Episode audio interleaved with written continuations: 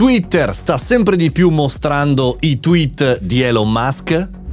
Buongiorno e bentornati al Caffettino Podcast, sono Mario Moroni e qui oggi davanti alla macchinetta del caffè virtuale commentiamo insieme la notizia del giorno del mondo tech, innovazione e business utile a noi professionisti, imprenditori e perché no studenti. Oggi parliamo di Twitter e di una percezione che avevo avuto eh, negli scorsi mesi anche, che però forse è confermata anche da una fuga di notizie e anche da una bella indagine trovata online. I giornalisti di platformer.news avevano dato la notizia eh, negli scorsi giorni di un licenziamento importante di un importante ingegnere di Twitter per il caso eh, di eh, diminuzione di visualizzazioni eh, per quanto riguarda l'account ufficiale di Elon Musk, tant'è che eh, sembra dai dati interni di Twitter che ci fosse un picco di popolarità nell'aprile 2022 sull'account di Elon Musk, eh, letto, commentato e ritweetato stato poi pian piano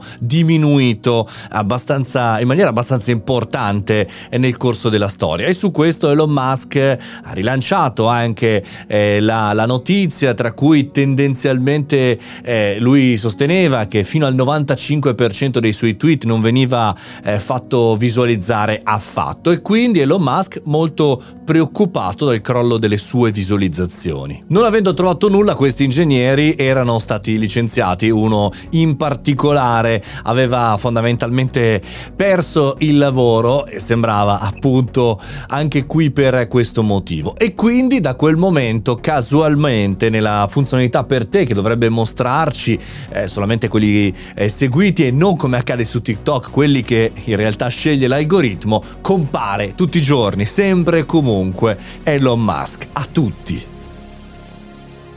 Cosa sia successo nelle scorse ore sembra in qualche maniera unire i puntini di tutta questa storia, ovvero aveva tante visualizzazioni, un po' le ha perse, eh, gli ingegneri hanno cercato la soluzione, un ingegnere ha detto non c'è nessun problema nell'algoritmo, è stato licenziato e casualmente dopo tutti vediamo i tweet di Elon Musk. Mi sembra però non un'innovazione di questo Twitter acquistato probabilmente come cassa di risonanza, ma un po' come avveniva, come dire, nelle televisioni televisioni commerciali, anche qui in Italia poco tempo fa.